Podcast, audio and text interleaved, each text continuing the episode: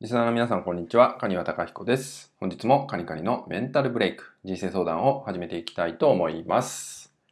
えー、今回のね、いただいているご相談は、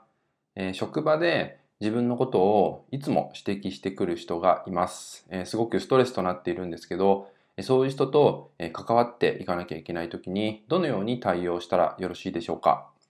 といったようなご相談となります。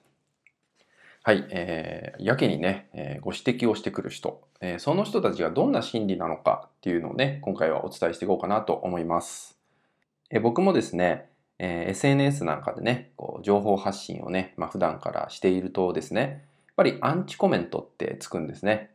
で、コメントについたりとか、まあ、直接メッセージをね、送っていただくっていうこともあるんですけど、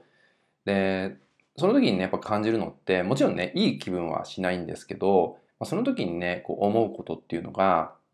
一つはやけに自分のことを見てくれてるんだなって思うんですよね。すごく詳しくコメントをしてくれるんですよ。もちろん批判的なコメントですけど、なんか中身にねついて、投稿した中身についてすごく深掘って、えー、まあ否定をしてくるというかね、まあ、そういうコメントをしてくるってことなんで、あ、すごく見てくれてるんだなっていうふうに感じるんですね。で、なのでまあ、職場でね、今回のね、ご相談であれば、職場で、えー、やけに指摘をしてくる。ね、えー、すごくストレスだと思います。で、続けてね、関わっていかなきゃいけないっていうのもあるんですけど、この人たちをね、じゃあ変えようとしても、なかなか難しいと思う。であれば、あなた自身が捉え方をね、変えていくことによって、まあ、ストレスのね、感じ方っていうのがね、柔らかくなってくるんじゃないかなと思います。で、この指摘してくる人の心理っていうのは、あなた自身がですね、まあ、その人にとって持ってないものを、まあ、持っているからなんですよね。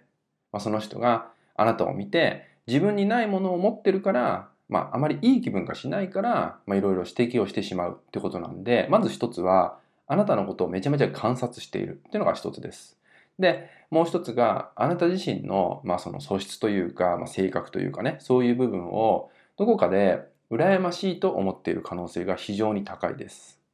そう。例えばね、じゃああなたが例えば、えー、ちょっとぐうたらでね、仕事が遅いとするじゃないですか。で、マイペースっていうね、えー、感じだったとしたときに、まあ、そういう部分を、まあ、時間のことだったりとか、仕事のね、スピード感のことだったりとかを、まあ、やけに指摘してくるっていうね、状態だったとしたときに、その人の心理の中では、自分をマイペースに生きていきたいっていうのがどこかに隠れてたりするんですよね。で、それをあなたを通して自分の期待をしている世界っていうのを、まあ、見てしまっている。ただ自分はそんな世界を表現できないから、それを表現しているあなたに対して指摘をしたくなってしまうってことがあるんで、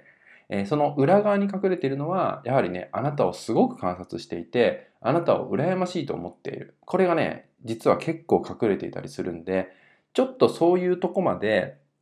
見ていくってことをね、あなた自身がしてもらえると、指摘をね、やけにされたとしても、なんか受け取り方がね、少し変わってくるんじゃないかなと思うので、まずは自分がね、自分で整えられるようになること、これがね、大事だと思うので、そのような捉え方をね、ぜひね、取り入れてもらえると楽になってくるんじゃないかなと思います。